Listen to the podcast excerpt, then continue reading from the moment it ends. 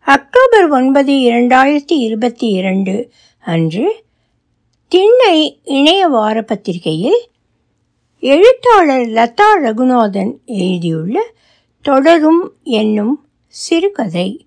ஒலிவடிவம் சரஸ்வதி தியாகராஜன் பாஸ்டன். இன்றைய தலைப்புச் செய்திகள்.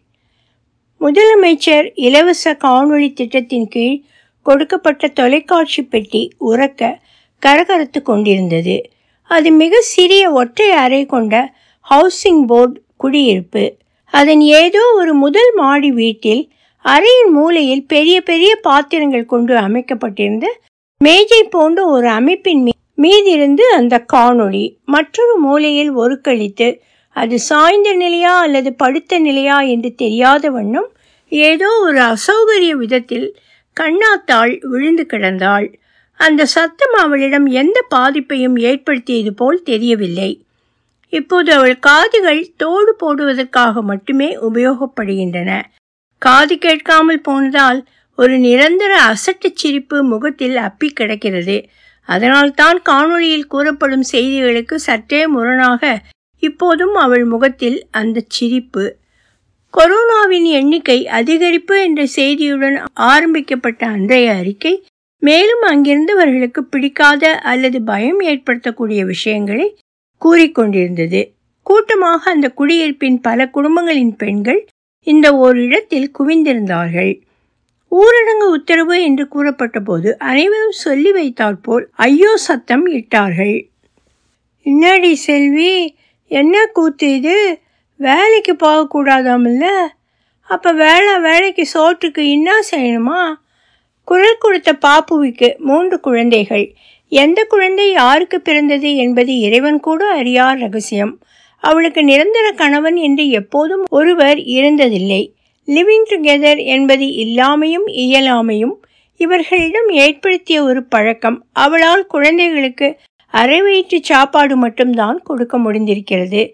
இப்போது கூட குடியிருப்பின் ஏதோ ஒரு வீட்டு வாசலில் நின்று அவை மூன்றும் கைகளை நீட்டியபடியே நின்றிருக்கக்கூடும்.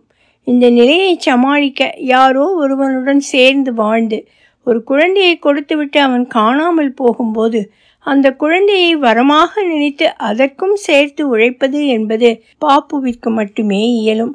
செல்வி பலமாக உஷிட்டு அனைவரின் சத்தத்தையும் நிறுத்தினாள். அட என்ன சொல்கிறாங்க கேட்போம்ல செல்லி புரசைவாக்கத்தில் இருந்த ஒரு தையல் தொழிற்சாலையில் தினக்கூலி வேலையில் இருந்தாள். வாரத்தில் ஏழு நாளும் வேலை. ஆனால் வீட்டிற்கு வரும்போது கைகளில் அடுத்த நாளுக்கான தேவை பொருட்கள் வாங்கி வரும் அளவிற்கு பணம் இருக்கும். ஒரு வாரமாக அவளை வரவேண்டாம் என்று சொல்லிவிட்டார்கள். ஊரடங்கு சட்டம் அமலுக்கு வருகிறது. யாரும் வீட்டை விட்டு வெளியே செல்லக்கூடாது. அவளுக்கு திக்கென்று வந்தது. அப்போது வேலைக்கு போக முடியாதா? ஒரு கார் ஷெட்டில் மெக்கானிக்காக வேலை பார்க்கும் அவள் புருஷனின் நிலை? அவனுக்கு மாத சம்பளம் வருமா? பையன் ஸ்கூல் பீஸ் ஜூன் மாதம் கட்ட வேண்டுமே? அதற்குள் நிலைமை சரியாகி விடுமா? இந்த வாரம் சமாளித்து விட முடியும். அடுத்த வாரம் பொருட்கள் வாங்க பணம் வருமா இல்லை வராதா? இவை எதுவும் காதில் விழாமல் கண்ணாத்தாள் அனைவரையும் பார்த்து தன் சிரிப்பை படரவிட்டாள். அது சரியாக இருக்காதுப்பா. நானும் நேற்று தான் நம்ம வீட்டிலிருந்து திரும்பி வந்திருக்கிறேன். இப்போது எதை காரணமாக சொல்லி உடனடியாக கிளம்புவது? வேண்டாம். உங்களுக்கும் உடம்பு மோசமாக இருக்கிறது எனும் பொய் வேண்டாம். சீக்கிரம் கண்டுபிடித்து விடுவான். பேசாமல் உண்மையை சொல்லிவிடுகிறேன். நீங்கள் மிகவும் கவலைப்படுவதால் நான் போக வேண்டியது கட்டாயமாகிறது என்று சொல்லி வெட்டு கிளம்பி விடுகிறேன். இல்லைப்பா நான் எந்த சாமானியும் தொடவில்லை. சரி என் பெட்டியை அடுக்கி வைத்துக் கொள்கிறேன். நானாஜியை இன்னும் மூன்று மணி நேரத்துக்கு பின் காரை எடுத்துக்கொண்டு வர சொல்லுங்கள். புரிகிறது காரிலேயே வந்து விடுகிறேன்.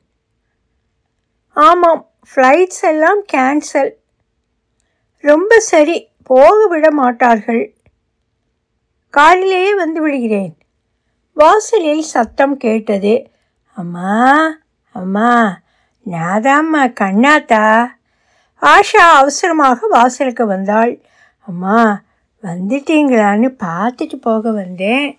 வாசல்லாம் குப்பையா இல்லை இருக்குது. வாரி போடட்டுமா? கண்ணாத்தாள் ஆஷாவின் பதிலுக்கு காத்திராமல் வாசலை சுத்தமாக பெருக்கத் தொடங்கினாள்.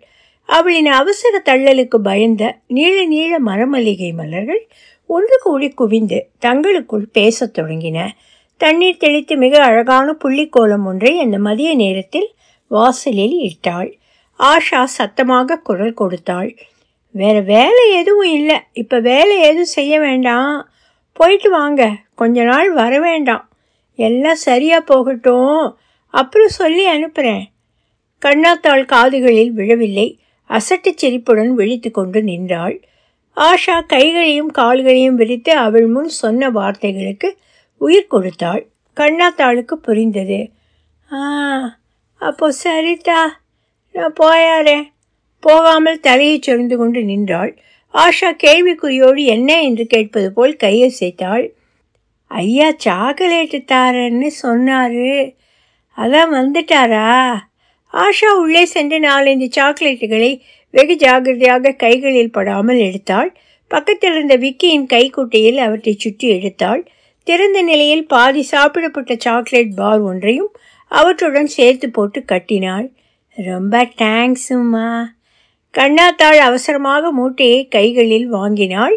ஆஷா உள்ளே சென்று கைகளை நன்றாக சோப்போடு கழுவி பின் தனக்கான பெட்டியை அடுக்கத் தொடங்கினாள். கண்ணாத்தாள் வீட்டுக்கு வந்தவுடன் சிட்டுவுக்கு ஒரு சாக்லேட் பிரித்து கொடுத்ததையும் பாதி சாப்பிடப்பட்டு இருந்ததை தான் சாப்பிட்டதையும் சிட்டு சாக்லேட் அப்பிய முகத்துடன் வள்ளியின் மடியில் தவழ்ந்து ஏறியதையும் அவள் தன் புடவை தலைப்பால் அதை துடைத்து எடுத்து பின் தன்மூக்கை அதில் சிந்தியதையும் இவற்றையெல்லாம் நான் சொல்லப்போவதில்லை சொல்லப்போவது இது ஒன்று மட்டும்தான். உள்ளே தூக்கத்தில் படுத்திருந்த விக்கி பின் இரும்பத் தொடங்கினான். வறட்டு இருமல் நிற்காமல் தொடர்ந்து வந்து கொண்டிருந்தது. அப்போது யாரும் அறிந்திருக்கவில்லை.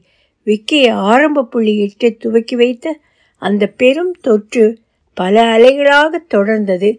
அந்த குடியிருப்பின் பல மனிதர்களின் உயிரை குடிக்கப் போகிறது என்பதை. ஒலிவடிவம் சரஸ்வதி தியாகராஜன் பாஸ்டன்.